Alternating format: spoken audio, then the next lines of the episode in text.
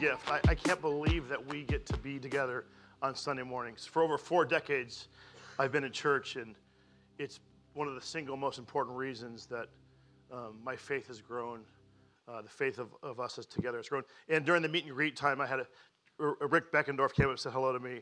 And when I was 16 years old, Rick was an idol of mine. And so every time I see Rick, I get encouraged. Every time I see this group of people together, I get encouraged. And, uh, and just such a blessing that God has given us a church to come to, to worship Him, to fellowship with one another, and to, to learn more about how to flourish in life and how to, how to, how to give it away. Um, Trevor has taken us on a really great journey over the last six months. Before Advent, we were in Judges, right? We, we went through the book of Judges and we learned a little bit about the Old Testament. Then we did Advent and Christmas, and then we jumped into the last couple uh, books of the book of John, the chapters of the book of John. We did that. Um, and then we had Lent and Easter, right? Really exciting.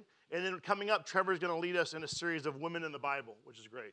Today, we're going to tackle the topic of confession. I know that sounds daunting or may sound a bit negative confession, confession of sin, but it's really exciting. These are two uh, uh, verses here. We're going to hang out in two verses Hebrews 3 12 through 15 and Matthew 5 14 through 16 that are really powerful, and have been powerful in my life and many of my friends' life. So let's take a look at some of these verses. We'll read them. Um, we're going to talk about confession. So let's le- read the first, first verse uh, here, Hebrews 3 uh, 12 through 15. Verse 12. See to it, brothers and sisters that none of you has a sinful, unbelieving heart that turns away from the living God, but encourage one another daily, as long as it is called today, so that none of you may be hardened by sin's deceitfulness. We have come to share in Christ, if indeed we hold our original conviction firmly to the end. And we'll look at, uh, as, as has just been said today, if you hear his voice, do not harden your hearts as you did in the rebellion. Now we'll look at Matthew as well. Matthew 5, 14 through 16. You are the light of the world. A town built on a hill cannot be hidden. Neither do people light a lamp and put it under a bowl. Instead, they put it on its stand, and it gives light to everyone in the house. In the same way, let your light shine before, before others, so that they may see your good deeds and glorify your Father in heaven. The word of the Lord. Thanks be to God. Let's pray. Heavenly Father, I pray that your words would penetrate our hearts, our minds, would be on our lips. Lord, you have the words of life. Where else do we turn? Your word is life. The wisdom of the world competes for first place in our life. It is tempting. Help us to replace the wisdom of the world which is foolishness, with the words that you have, the words of life. It's in Christ's name we pray. Amen. So we're going to look at two avenues of confession. First, confession of sin, which is, you know, kind of difficult and hard, but in reality, it's really good. It's really good when, when sin gets open, exposed, and, and because when sin's exposed, then there's real healing that can take place. And when sin's not exposed, bad stuff happens, right? And so we want to look at that, and we want to look at confession of Christ, of uttering Christ, of telling the world who Christ is. So those are two areas we're going we're gonna deal with uh, today. So first, let's talk about confession of, of sin. And by the way, before I talk about confession of sin, let's understand that we are created in God's image. We're created in God's image very good with a purpose. And so, in addition to that, we're also, we've also rebelled. We've also broken people. So, created in God's image, very good with a purpose, God loves us and cares for us, but also broken because we rebelled. So we're going to look at the, this brokenness a little bit. And first, I want to deal, deal with is define this area of sin. So you can go to the next slide. So see to it, brothers and sisters, that none of you has a sinful, unbelieving heart.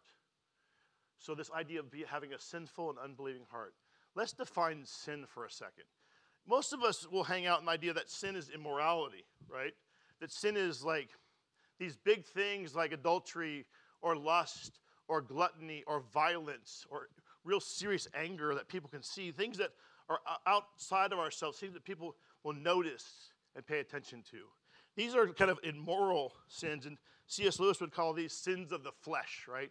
Really fleshly sins that are nasty. And these things really take hold of us and they really destroy us. If you're dealing with anger, anger breeds anger, right?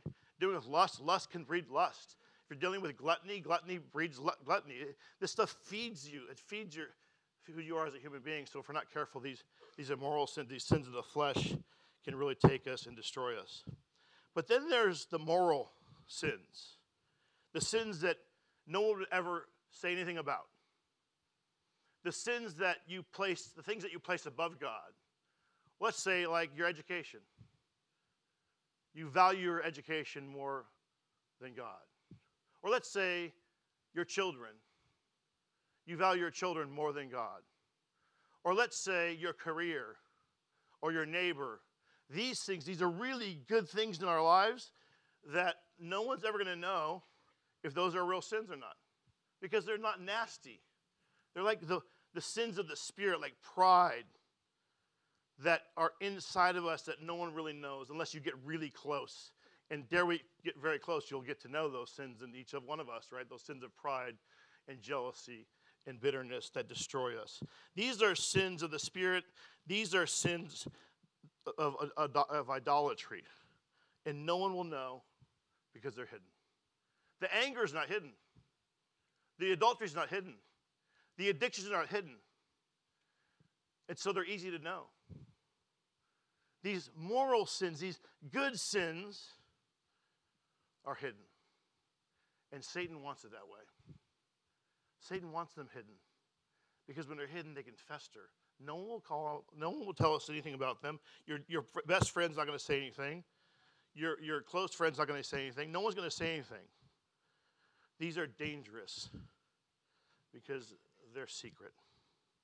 St. Augustine talks about misordered love as sin. Anytime we put anything above God, because the first place, the first order is God in worship of God.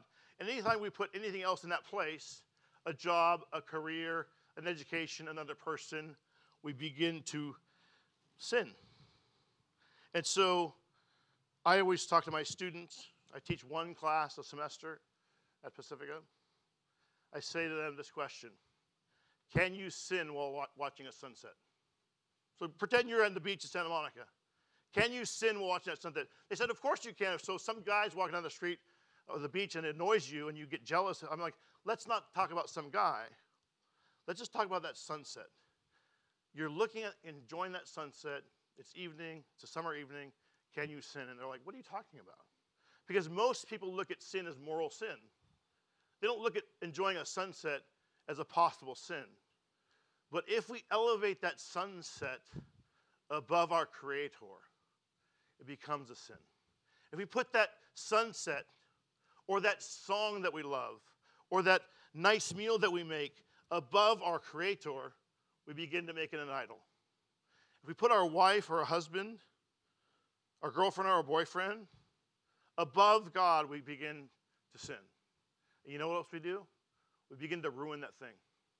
We begin to ruin the sunset. We begin to ruin the wife. We begin to ruin the children because they're not supposed to be there. We had friends in college that were dating and they broke up.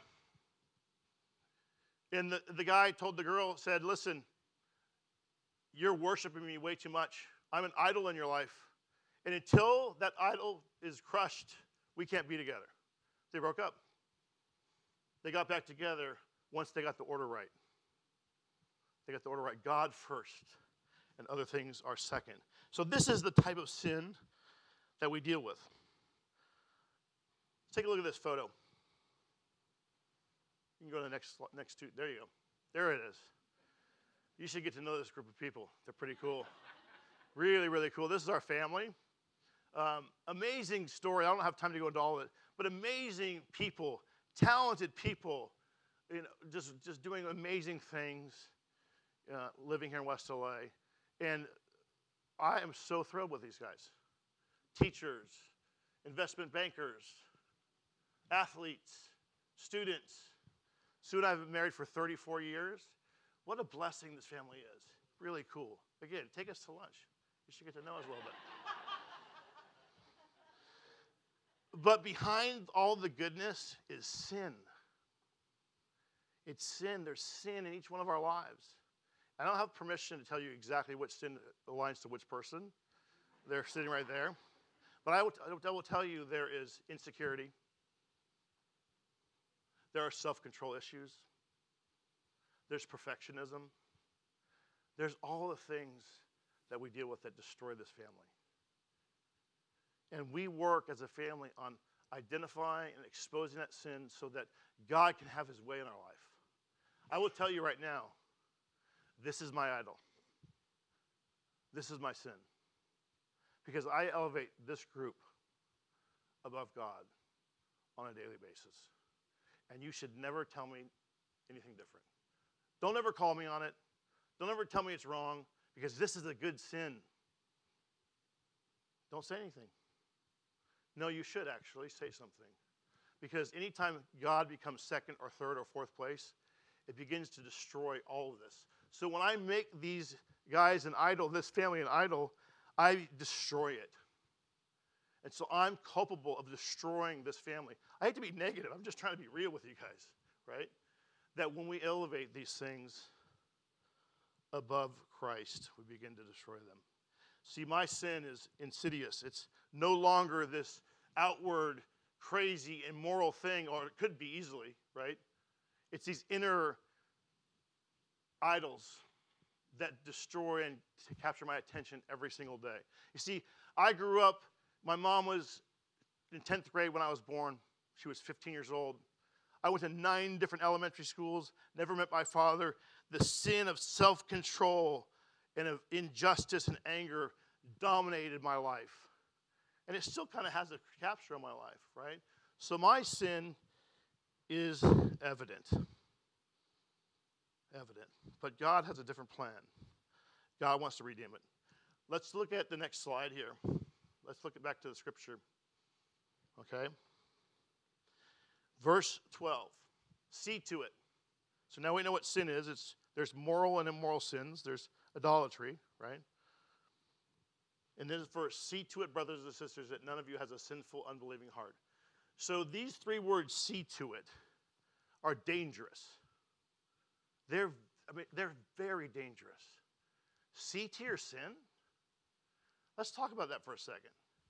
If we look at our sin, is that painful?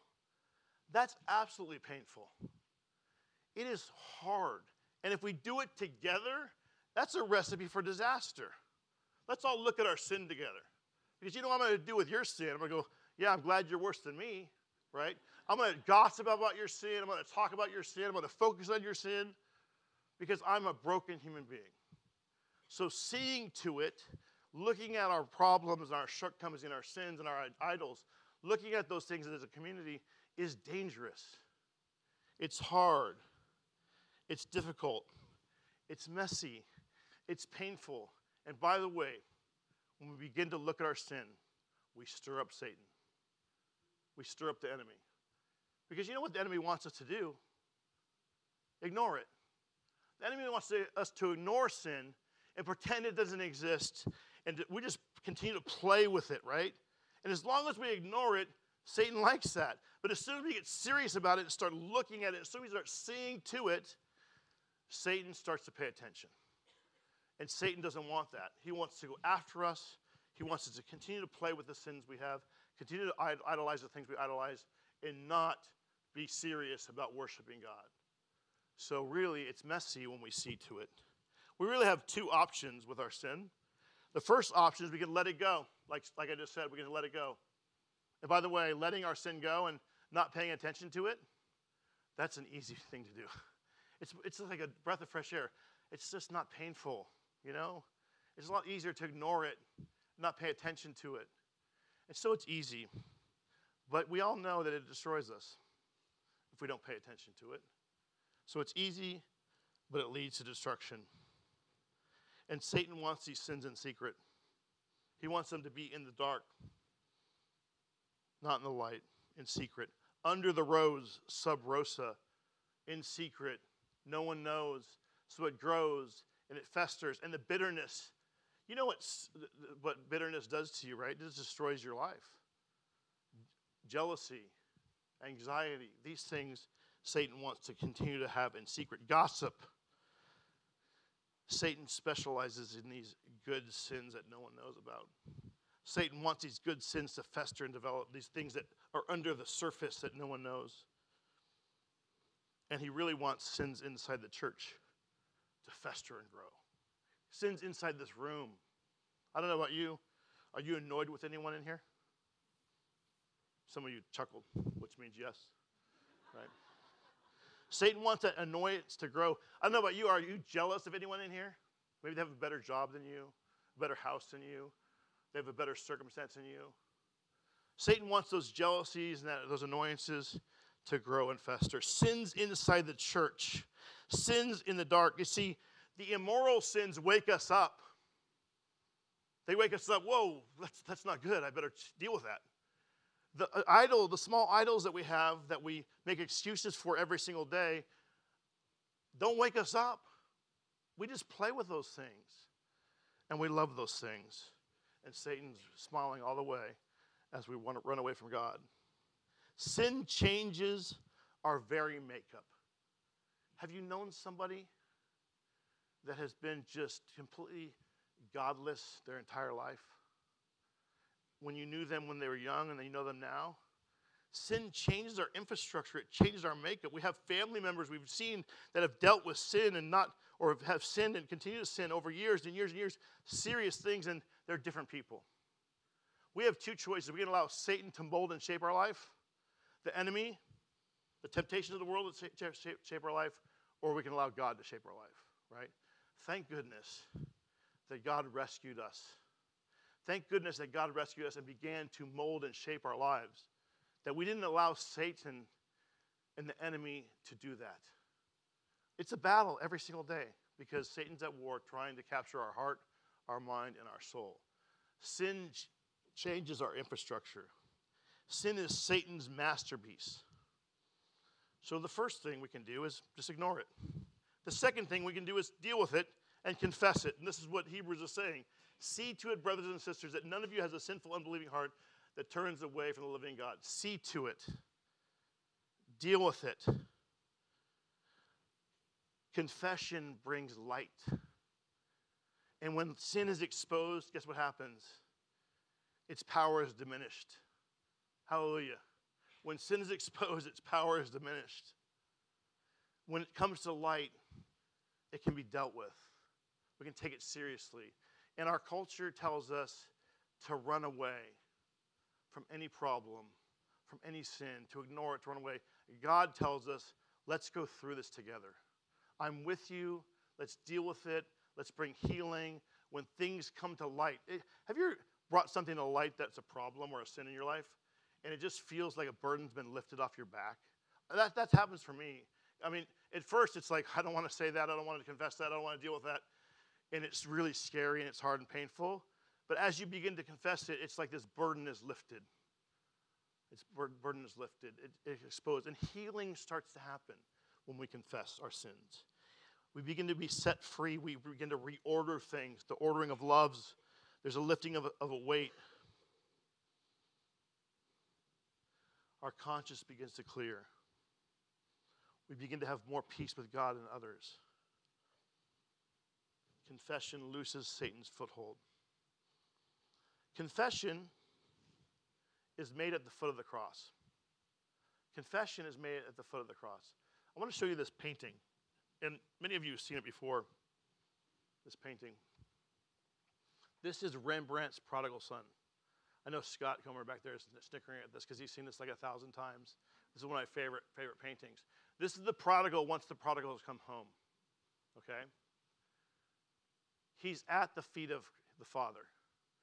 This is where confession happens at the feet of the Father. Matthew 5, verse 3. Blessed are the poor in spirit, for theirs is the kingdom of heaven. Blessed are those who know their poverty. Most fortunate are those who know their poverty. You're fortunate if you know your spiritual poverty because your spiritual poverty drives you to the feet of Christ. Your spiritual poverty drives you to the feet of Christ. And at the feet of Christ is a lot of good stuff forgiveness, forgiveness for all the idols, forgiveness for all the moral, immoral things, forgiveness all the pain and suffering that we've caused and other people have caused us. Blessed are the poor in spirit, for theirs is the kingdom of heaven. if you know your spiritual poverty, Hebrews is trying to ask us to think about that. See to it that you have, don't have a sinful, unbelieving heart. It drives us to the foot of the cross, the foot of Christ, where healing and forgiveness happen. I'll tell you a brief story, and again, a couple of you are going to snicker because you've heard this a million times, but it's a story that's close to my heart. First year of marriage, Sue and I were driving for lunch to In N Out Burger, right? It's a great lunch. And, you know, it's over on Venice, you know, well, you know that one over there. It's been there forever. We get in the car, and an argument starts. And 34 years ago, 33 years ago, those arguments were a little different than they are today. More heated, more intense. I was way more immature and had way less self control, and it was just a bad scene in the car. We get up to the apartment. The argument continues up the stairs into the apartment. We set the food out on the coffee table. She's sitting on the orange sofa that we inherited from her parents. Thing slept like four people. It was huge.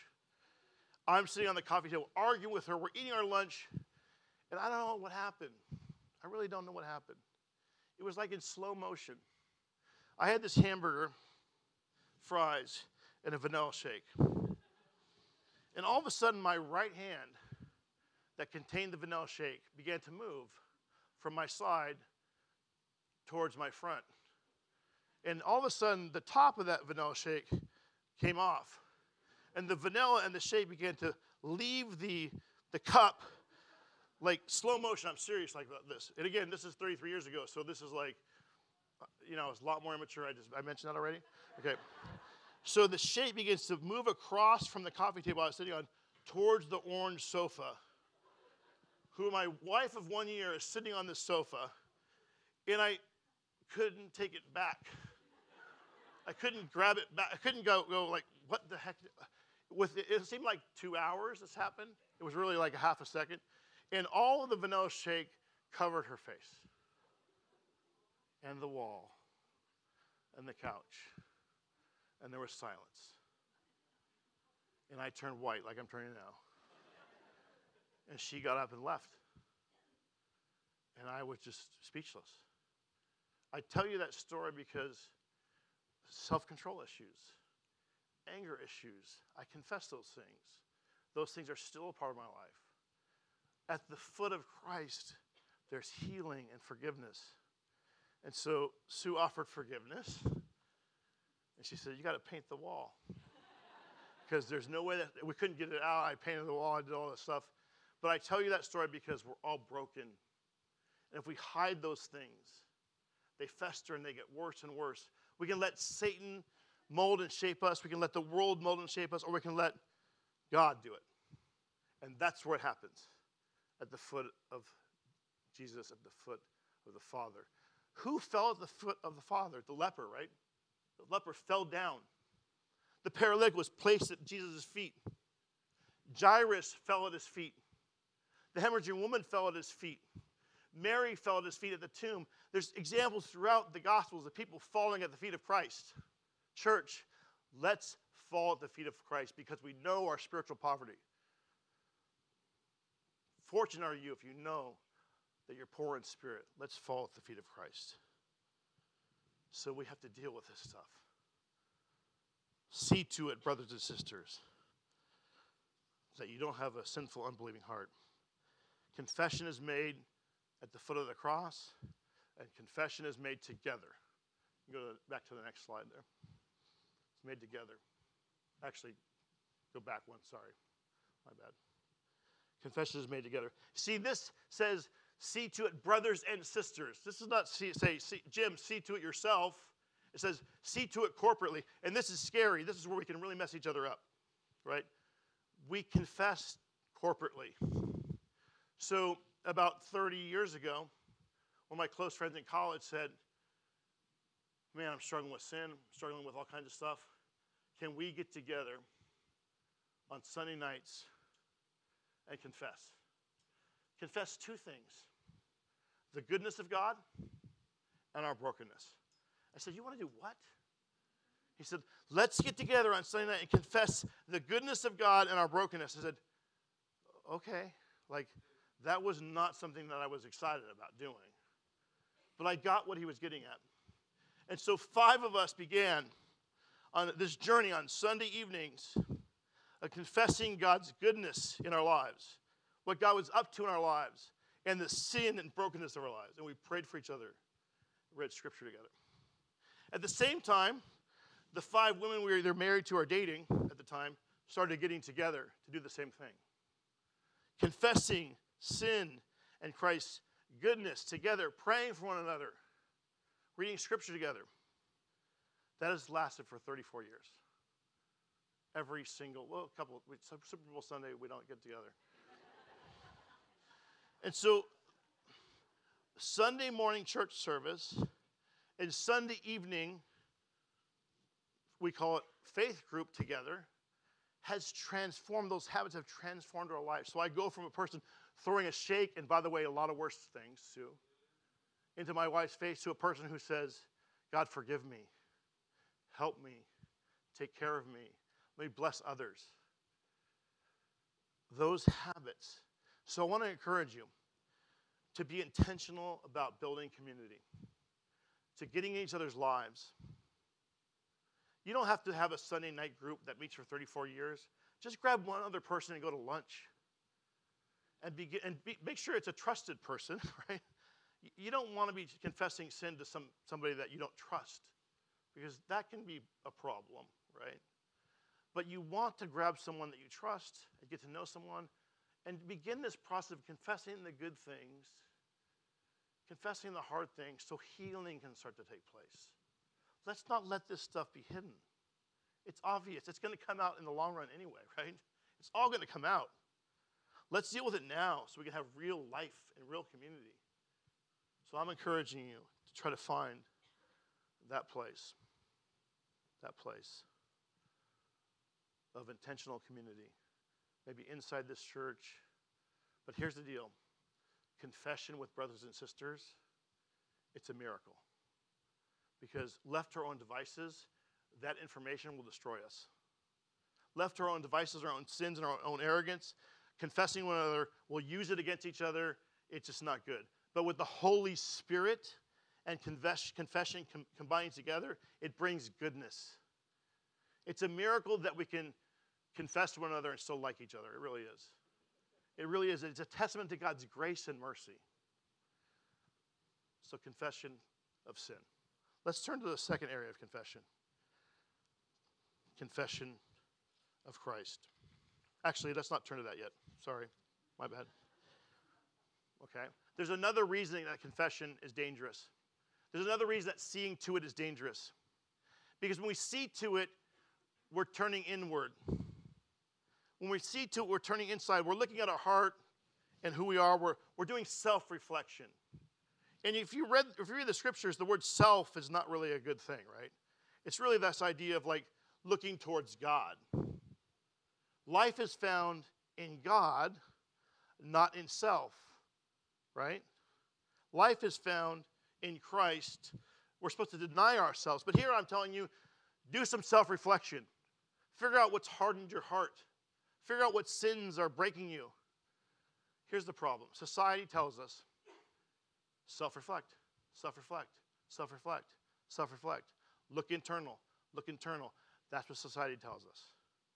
And if we stay there, we're in a bad spot. We self reflect. We look inside our heart. We look inside our mind. We look inside who we are to figure out what's broken. And then we bring it to God.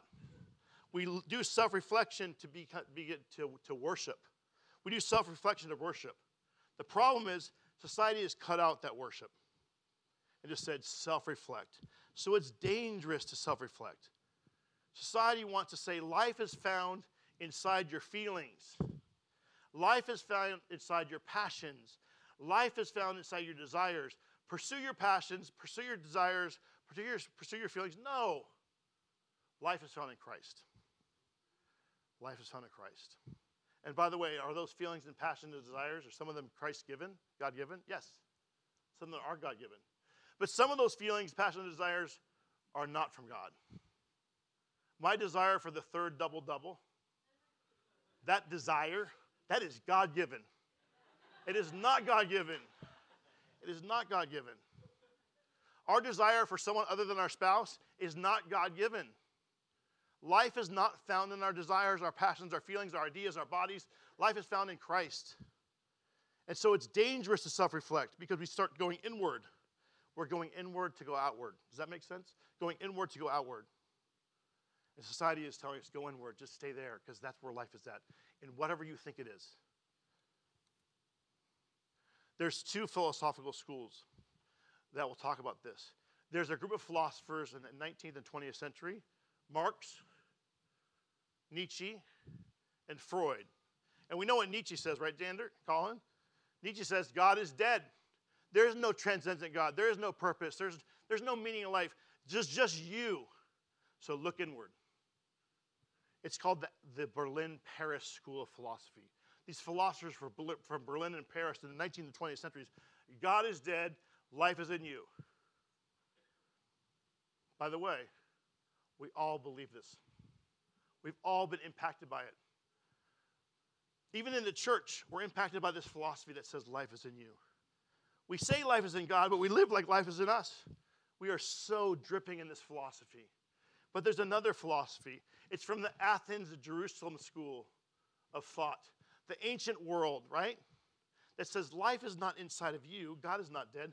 There is a God who is real, who cares, who's present, who's been incarnate in Jesus Christ, and life is found in Christ, not in you.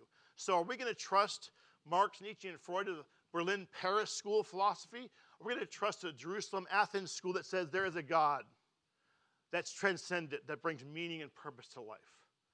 So, the second danger of seeing to it is self reflection, is being self centered, is ignoring God.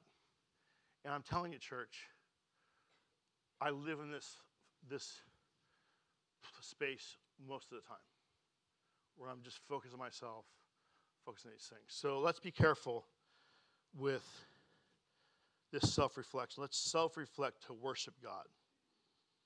Let's use this self reflection as a way to deal with sin, bring it to light, and then bring it to the foot of the cross. All right, now, second area of confession it's confession of Christ. Confession of Christ. So, confession of sin and confession of Christ. Let's take a look at the scripture. You are the light of the world. Wow. you are the light of the world. A town on a hill cannot be hidden. Neither do people light a lamp and put it under a bowl. Instead, they put it on a stand and it gives light to everyone in the house. In the same way, let your light shine before others so that they may see your good deeds and glorify your Father in heaven. That's a small task, right? You are the light of Santa Monica. You're the light of West LA. You're the light of Southern California. You're the light of California. You're the light of the United States. No, you're the light of the world. How amazing is that? That God, does God need us to do this? No. God can do it. But God chooses to use us. God chooses to use to confess Christ to the world. So, I don't know about you, but do you think this is a serious matter? Do you think this is exciting? Because I don't know about you, but most of the time, like, I don't want to be the light of the world. I just want to go about my day and under the radar do my thing. I don't want anybody to notice who I am. No, we're the light of the world, and we need to step into this role. If you struggle with purpose, like sometimes I do, this will solve it. Your purpose is to be the light of the world so that people will confess Christ, people will glorify God. And so this is amazing. It's exciting. It's exciting to be the light of the world. It's exciting to share Christ with others. It's probably the most important thing that's ever, important task that's ever been given to any group of people in history. It's not probably, it is the most important task that's been given to any group in the in history of the world. You are part of God's plan, God's eternal plan. How amazing and exciting is that to be part of that? The light of the world. And then it says, let, uh, in this, verse 16, in the same way, let your light shine before others so that they may see your good deeds and glorify your Father in heaven. Our personal holiness, our confession and healing and restoration is a light to others in our community. Our personal holiness, how we deal with our faith together as a group and as individually is a light to others. Again, can God be a light to others if we're not holy? Sure. But He chooses to use us, and our holiness matters.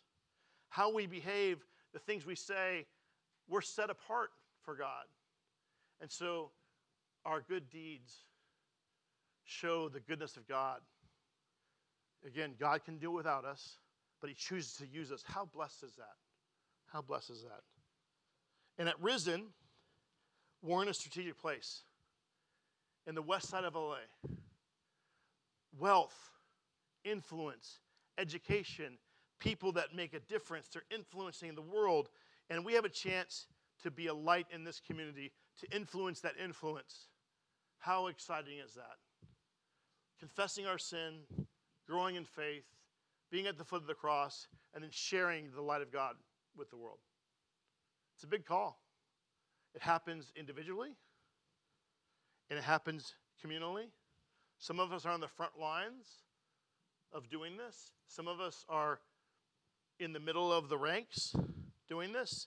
Some of us are in the reserves doing this. Some of us are on the home front doing this. But we're all doing it together as a community. We're bonding together, soldiering for the light of the world that God may be glorified. And when God's glorified, we experience tremendous joy and goodness. It's an exciting proposition. Mark Twain quipped there's two, the two most important days in your life. Number one, the day you were born. Number two, the day you figure out why you were born. This is why we were here to glorify God, to be the light of the world, to live flourishing lives. Confession of Christ. And Risen is strategically planted here to do this, to do this work. And we can only do it with the Holy Spirit. The Holy Spirit brings us together, shapes and molds us. And as a united front, we represent Christ to the world. Confession of Christ. How exciting is that? Um, we need to take our sin seriously. We need to take our worship seriously, our discipleship seriously, our service seriously, our joy seriously. When we take these things seriously and lean into God's grace and the Holy Spirit, we are transformed to be like Christ, a light to the world. If you're not a Christian, I hope this is exciting. I hope this is exciting. If you're not a Christian or you're struggling with your faith, I hope the idea of confessing sin and being whole, confessing sin and be, being restored, and then having a great purpose to share the word of God with others, I hope that's exciting to you. I would encourage you to continue to think about those things.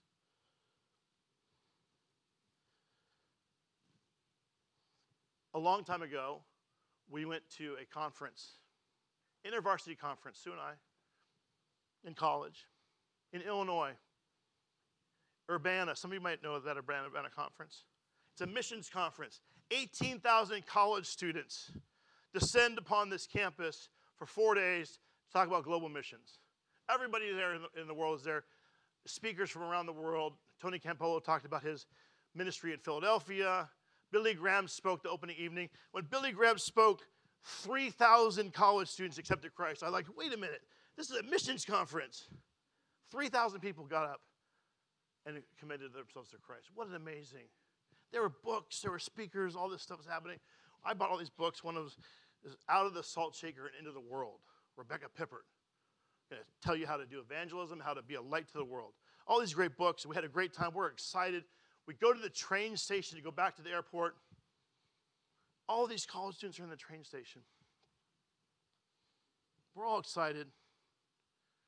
I'm standing in line to get our tickets for the train. And a man comes up to me and he says, You know that girl over there? And he points right at Sue. He says, She looks like my daughter. And I said, Great.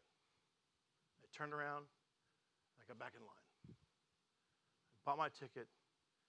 I sat down in my seat.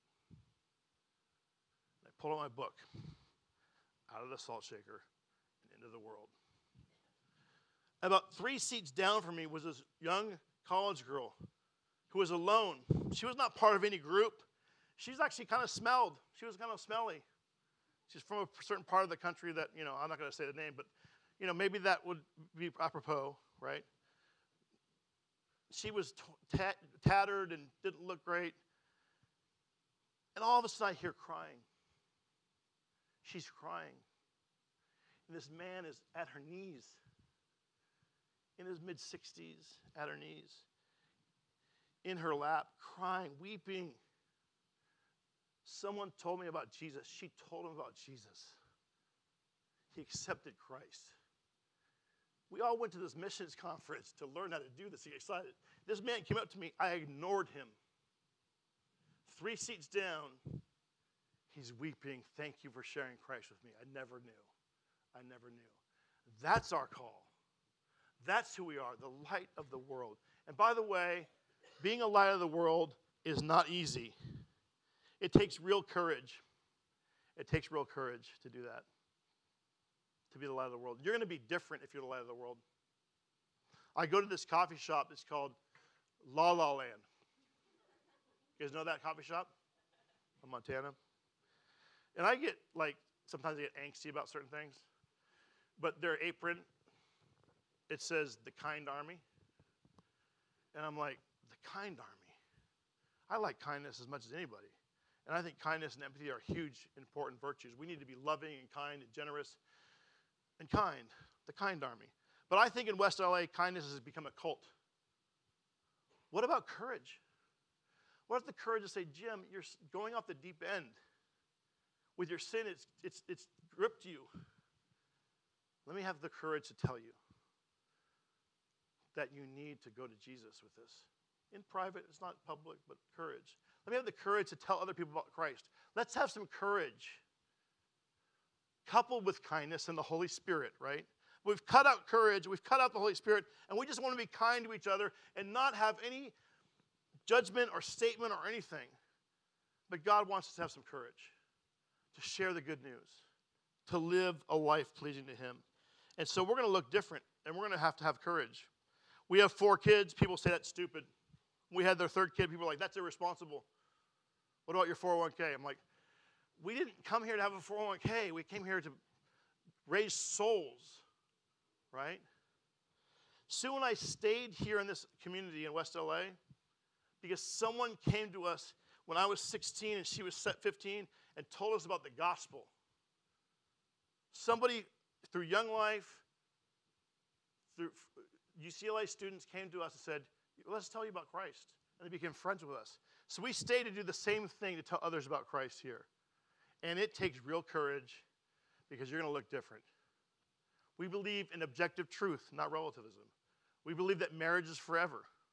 We believe we have a soul and that this is not all there is. We're not just DNA. We have a soul. We have a meaning. We believe in a transcendent God. These are things that if you utter in society will make you look bad. They'll make you look different. We believe that life is rooted in God and not self. We believe in forgiveness, that it's unlimited. We don't fear death. We know that God's taking care of all that. We believe that faith and reason are compatible, that science and religion integrate. We believe that the elderly have something to say to us. We believe in the God of the Bible. And so as we go out, let's understand that that's going to take some courage because most people around us don't believe those things. Don't believe those things. So let's confess Christ. Let's confess sin. Let's flourish together as a community. Let's pray. Heavenly Father, thank you for the church. Thank you for your word. Thank you for your Holy Spirit. Thank you for your Son, Jesus, who died on the cross, forgave our sins, and resurrected, so that we may be, may be right with you, have life, and life to the full. We're appreciative, Lord. We're grateful. You have the words of life. Where else will we go? Take care of us today. Help us to find others in our community that we can run with, that we can get excited about life with, that we can confess with, that we can point toward to point to you to, with, Lord. Be with us this day. In Christ's name. Amen.